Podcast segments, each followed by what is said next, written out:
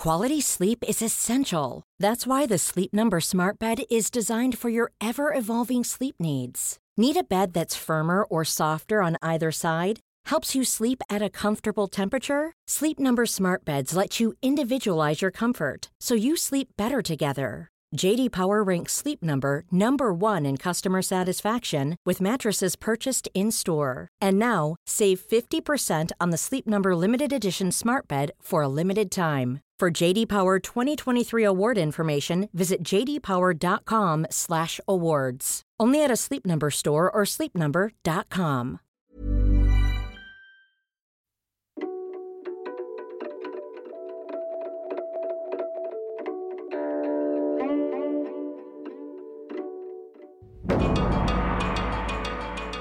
Hello, I'm Alice Su, The Economist senior China correspondent based in Taipei, and I'm here with my co-host, David Rennie, The Economist Beijing bureau chief.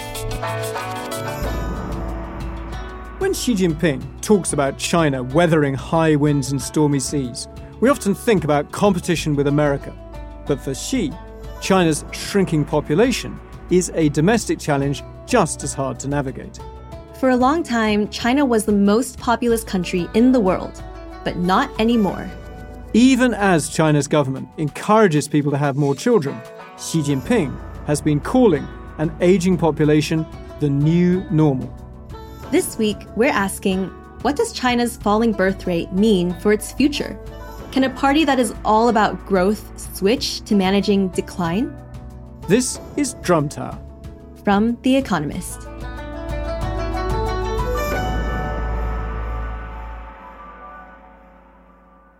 Alice, how are you doing? Hi, David. I am doing well. How are you? Alice, I got to say, I am really still kind of stunned by your two part podcast series on Uyghurs overseas and how the Chinese state secret police are trying to control them. It is bleak, it's grim, but it's really powerful stuff. And I listened to both episodes all in one go. And I really recommend listeners, if they haven't already heard it, go to the Drum Tower feed and listen. Thanks, David. I have to give the credit to also our production team, which I know did an immense amount of work putting it all together. And I'm quite happy that it's out as well. It was worth it. So, Alice, it is high time that we had an episode looking at China's population because it's such a totemic number, right? I mean, to the point that every time you or I have been called into the Chinese Foreign Ministry to be given a dressing down, they tell us that we have hurt the feelings of 1.4 billion Chinese people. It's like the ultimate put down. And now they're not the world's biggest population. That's right. In fact, China has been overtaken by India. And one part of this demographic change is the really low fertility rates in China, right? So, for a country to keep a stable population, the average woman needs to have 2.1 kids over her lifetime, but the average woman in China has only 1.2. And I'm sure lots of listeners are saying, well, hang on, isn't this just the one child policy? Yes, it is, but that's not the whole story because as you and I have talked to demographers over the years, Alice, that actually China's birth rates were falling before the one child policy, and the one child policy only ran from the 1980s until just a few years ago, and it was enforced most strictly in cities. It wasn't like a blanket, only one child per family policy. And lots and lots of societies, as they get richer and better educated, their birth rates fall. But what we can say is that China has some China specific problems. And one of those is that the one child policy was extremely cruel. When I was first a China journalist going to villages where every woman in the village would have her menstrual cycle written on a blackboard on the village committee wall so everyone could see whether they might be pregnant again. We've interviewed people, remember on the New Year train journey, I met a woman who'd had a baby too soon, and so they threatened to tear the roof off her house. China's stock of children probably isn't as different as every other country in Asia that's got a falling birth rate, but it's distributed really weirdly. You have 150 million one child families in China, and that's creating these strange headaches. Like, even when families think about having two kids, when the mother is an only child and the dad is an only child, they're having to go to like psychologists to say, there's sibling rivalry in my house and I don't know how to cope with it because I've never met a brother or a sister. And so it's a really skewed society that that policy has left people with. Yeah, and it's really sad because when I talk to demographers about this, a lot of them make the point that, as you said, you know, China was headed towards this shrinking population anyway. So it just does seem like Chinese women and Chinese society in general, but women in particular, had to go through all this unnecessary cruelty to get there. But when you actually look at the birth rates across Asia, in Taiwan, in South Korea, in Japan, they all have this similar trend of declining fertility, of shrinking and aging populations. And one of the really good demographers who works on China, Wang Feng from UC Irvine, he makes this point that the reason why birth rates are dropping is mostly because of social change. It's because women across East Asia are getting more educated, they're getting more empowered and independent, but they're also still living in these very patriarchal societies. But naturally, as women have more independence and more ability to make their own choices, they choose to push back marriage and to have less kids, to pursue their careers. And what's really fascinating is to see how even a government as bossy and all powerful as the Chinese Communist parties is actually struggling to make people have more kids. And we're literally seeing officials whose whole careers were spent in family planning, fining people, bullying people, forcing them to have abortions. Those same officials are now bullying people to have three kids because now you're allowed to have three kids under the Chinese policy. But it's not working, right? Yeah, that's right it's the family planning officials who, yeah, ironically now they're trying to get people to get married and to have more kids. And you can also see in the Chinese news how various provinces have been trying to do this. There's a clip here from Dragon TV's Kan Dongfang News that was broadcast in February. 杭州今年将首次向同一对夫妻生育二孩、三孩。So local governments are pursuing all kinds of policies to try and incentivize people to have more kids. And in this clip, you can hear them saying that Hangzhou is handing out parenting subsidies to parents who have second or third children. So a family would get 20,000 yuan for having a third child. Okay, so that's about $3,000, just under $3,000. That sounds chunky, but actually, I've met Chinese people who say that kind of subsidy, it's not enough to even begin to pay the cost of having a kid in modern China. Yeah, exactly. I must say, some of the campaigns are a little clunkier than others. So, Alice, via the magic of the interwebs, I'm now sending you oh. two pictures of the same third grade primary school textbook, a morality and law textbook. And the one on the left is from 2018, and the one on the right is the new edition. Oh my gosh. Okay. I get the message right away because what you can see here is a very happy family in the park. There's a mom and a dad and their daughter, presumably with a kite. In the old textbook, it's just the three of them. And in the new textbook, it's the exact same picture, except that there's a stroller now and there's a baby in the stroller. And there's also a comment that I think probably a netizen added pointing to the mom's stomach and commenting, is this the third baby? So it's the same happy family, but now, instead of the happy only child, it's a happy two children and potentially a third on the way. And someone took the little girl's kite. Yeah, I also noticed that the given kite is now, gone. Given that she now has yeah. a baby brother to cope with, yeah. It's not subtle, but it's where we are.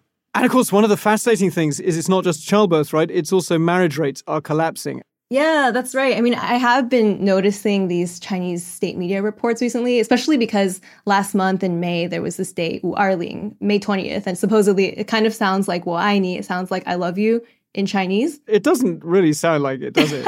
yeah, I don't know, but you know, in China they always say Wu Erling is I love you.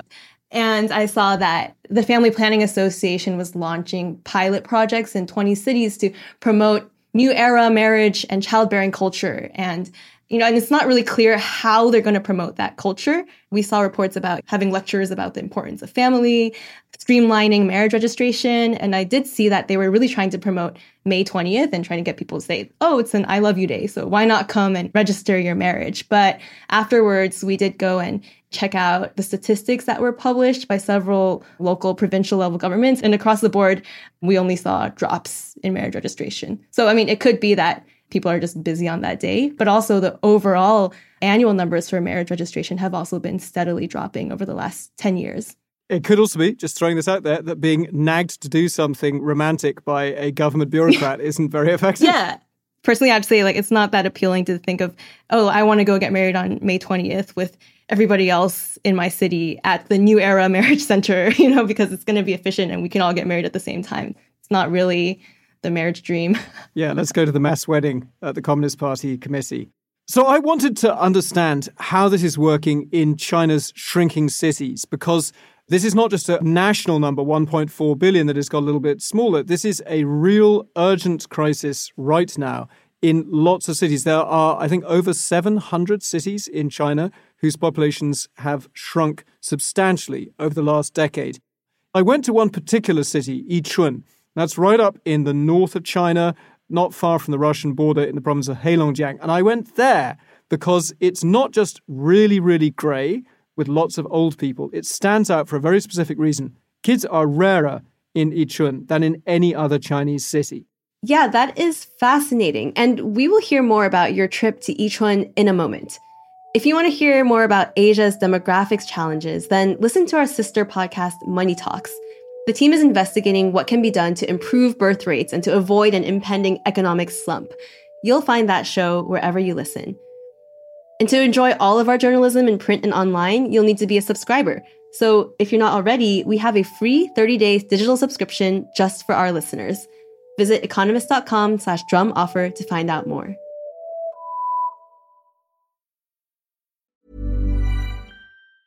Quality sleep is essential. That's why the Sleep Number Smart Bed is designed for your ever evolving sleep needs. Need a bed that's firmer or softer on either side? Helps you sleep at a comfortable temperature? Sleep Number Smart Beds let you individualize your comfort so you sleep better together. JD Power ranks Sleep Number number 1 in customer satisfaction with mattresses purchased in-store. And now, save 50% on the Sleep Number limited edition Smart Bed for a limited time. For JD Power 2023 award information, visit jdpower.com/awards. Only at a Sleep Number store or sleepnumber.com.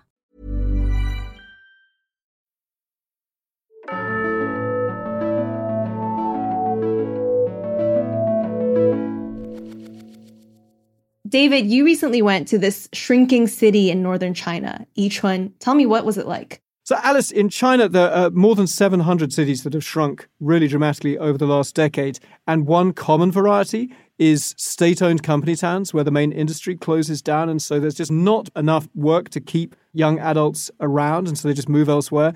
Yichun's one of those. So, it used to be a forestry town. And for environmental reasons, they're not allowed to cut the trees down anymore. And the effects have been so dramatic. So, you go back 20 years, and every year, Yichun had about 17,000 babies born.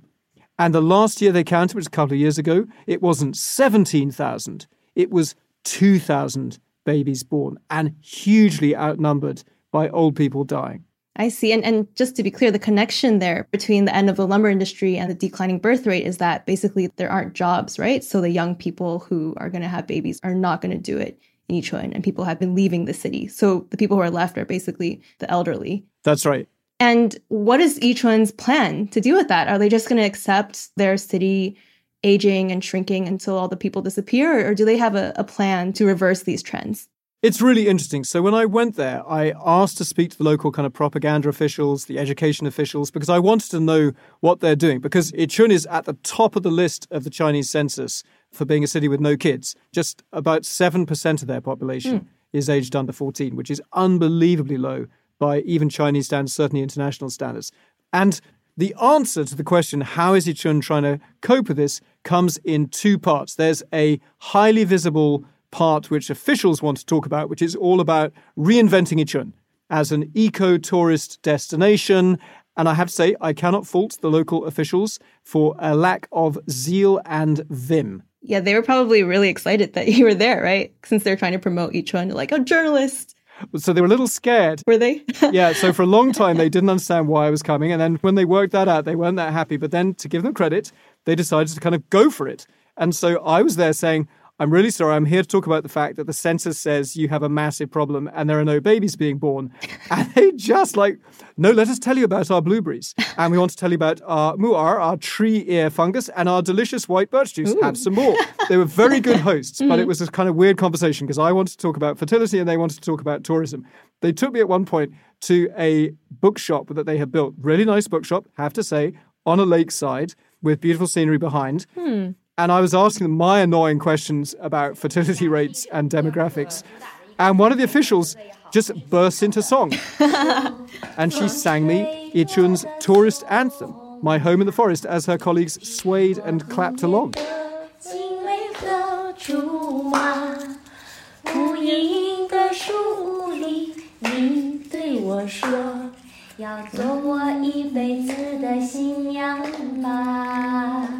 Wow, that is amazing. David, they should have given you a, a copy of the lyrics so that you could sing along. I did get shown a lot of videos. And they were, you know, obviously constantly pushing the pine nuts, very nice pine nuts, blueberries, hmm. white birch juice. And how is the white birch juice? No, I mean, I'm big on things like herbal teas. It doesn't taste of a huge amount. It hmm. basically tastes like, you know, you could sort of guess white birch juice tastes like. One of the oddities was that I was in this city because the census is really clear that this is a city with fewer kids than any other in China. And yet, lots of people want to talk about how many of their friends are having babies and how there are lots of kids. The only person who didn't muck about was this grandfather picking up his eight year old grandson from primary school. I should say, you will hear at some point his eight year old grandson getting really fed up by the fact that his grandfather is talking to a journalist rather than taking him home. And I asked him whether there were fewer kids nowadays in Yichun, and he was like, Yeah.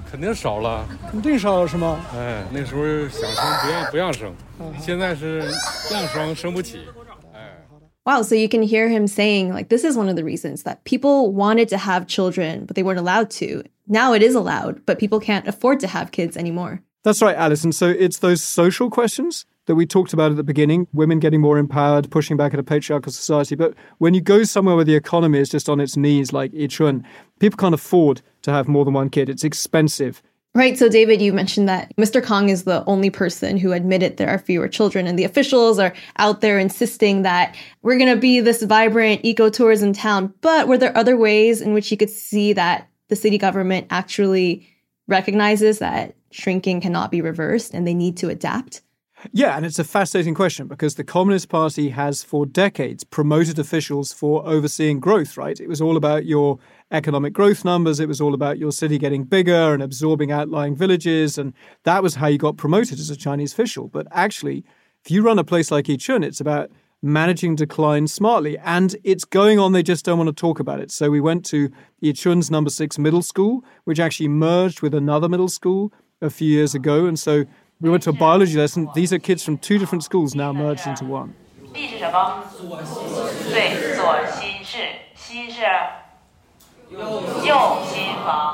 Wow, so I mean, it sounds like a standard classroom and a biology lesson that's going on. But once you know that this classroom is actually a bunch of students merged from multiple schools, then that really puts the shrinking into perspective. Parts of the Heart was the lesson that oh. we watched. There's other really unusual things that Yichun has been doing. For the last 30 years of reform and opening, every city is boasting about taking in outlying villages and turning them into parts of the city. Yichun just gave some outlying districts back and shed outlying bits and turn them into independent rural townships. And that is really rare example of kind of de-urbanization. Yeah, and I guess they have to do that too because the latest census makes it so clear that there are fewer and fewer people. Because in the past, when there was still this narrative that China is this huge country with tons of people, there's always going to be more people and it's always going to be growing, a lot of officials were making money through local land sales, right? And as long as they could keep up with this idea that China has a lot of people, there are going to be more people, they could keep justifying auctioning new plots to developers. But now, now everyone knows we're not growing anymore.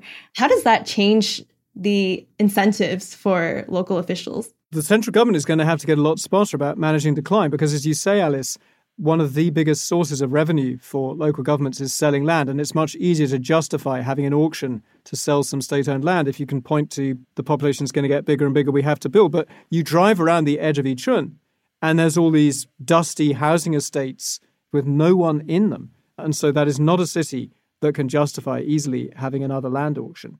Yeah. And what about those policies we were talking about just a little bit earlier? The encouragement of marriage and having kids. I know the officials were eager to change the conversation and focus on tourism, but did you see any sign that they were also trying to promote more childbirth in Yichun?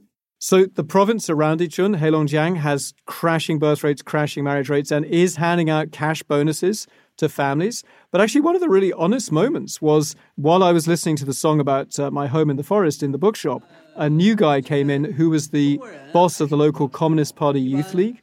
And he's a bit of an influencer. He has a social media account. He's like a local celebrity, Wang Hao. And so I just asked him, How many kids do you have? And it was like, uh, one. But then he was actually pretty honest. 现在我身边的朋友就是要二胎的都非常多。其实就 Yeah, I really like how he put his personal situation in like a sandwich of the officially correct thing to say. Because first he said, of course, everyone wants a second child. A lot of people around me want a second child. And, you know, even my wife and my parents thought that we should have a second child. But, but, you know, the reality is I got really busy with work. My wife got busy with work. So we gave up on the idea. And then he goes back to, but, you know, everybody wants to have a second child. There are lots of second children coming. I like your sandwich. Yeah, there was a slice of honesty bologna in the middle mm. where he was like, 工作比较忙. Yeah. Work is pretty busy.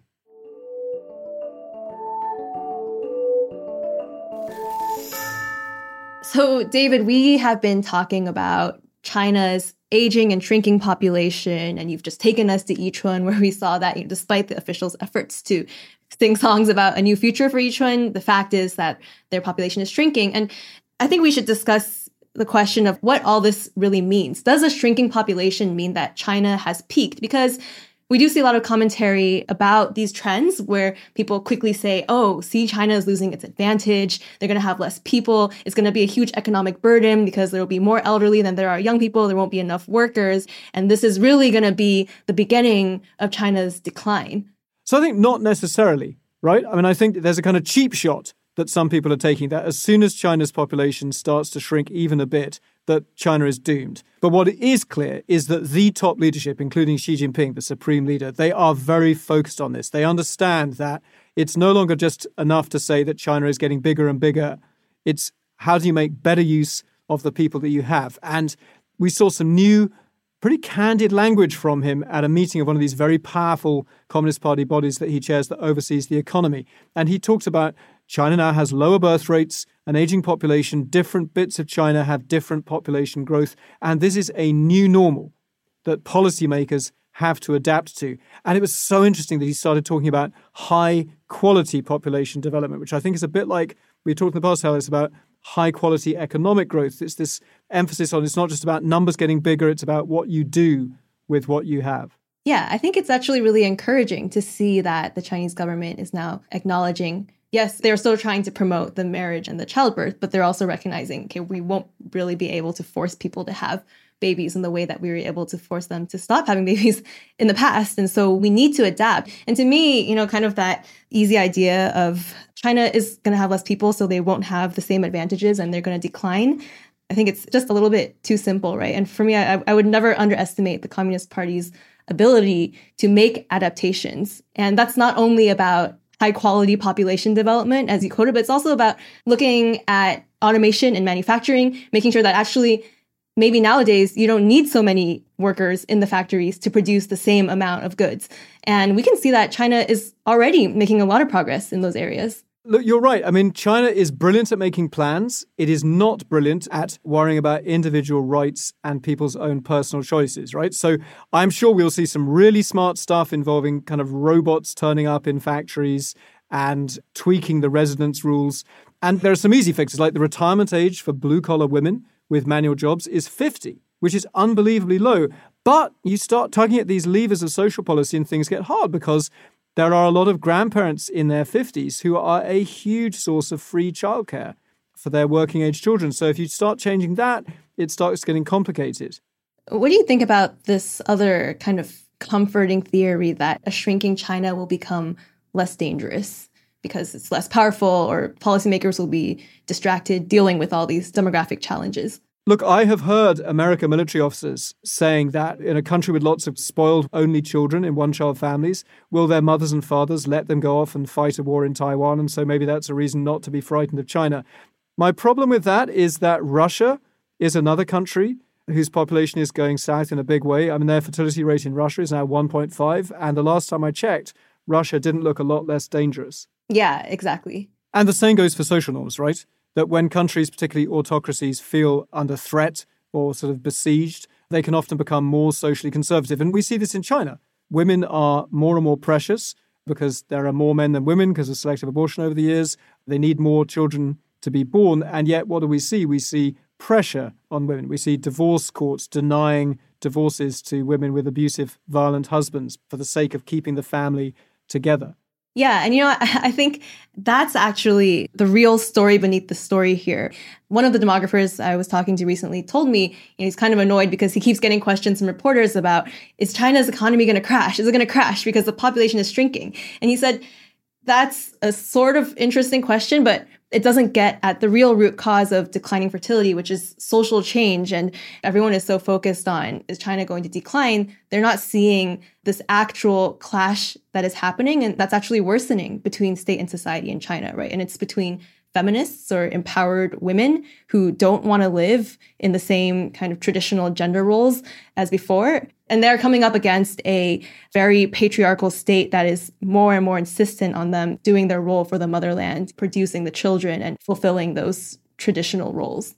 All overseen, of course, by a Communist Party that has never put a woman in its top leadership, the Politburo Standing Committee, and the wider Politburo for the first time in, I think it's a quarter century, Alice, no woman is now in the Politburo under Xi Jinping.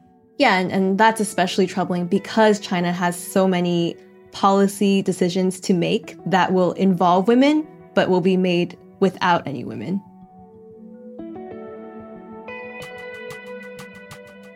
Thank you to everyone who's been emailing us. And remember, you can send us an email at drum at economist.com. Thank you for listening to Drum Tower. We'll be back next week. Our editor is Poppy Sebag Montefiore. Alicia Burrell and Barclay Bram produced this episode. Sound design is by Ting-Li Lim, and our music was composed by Jocelyn Tan. The executive producer is Marguerite Howell.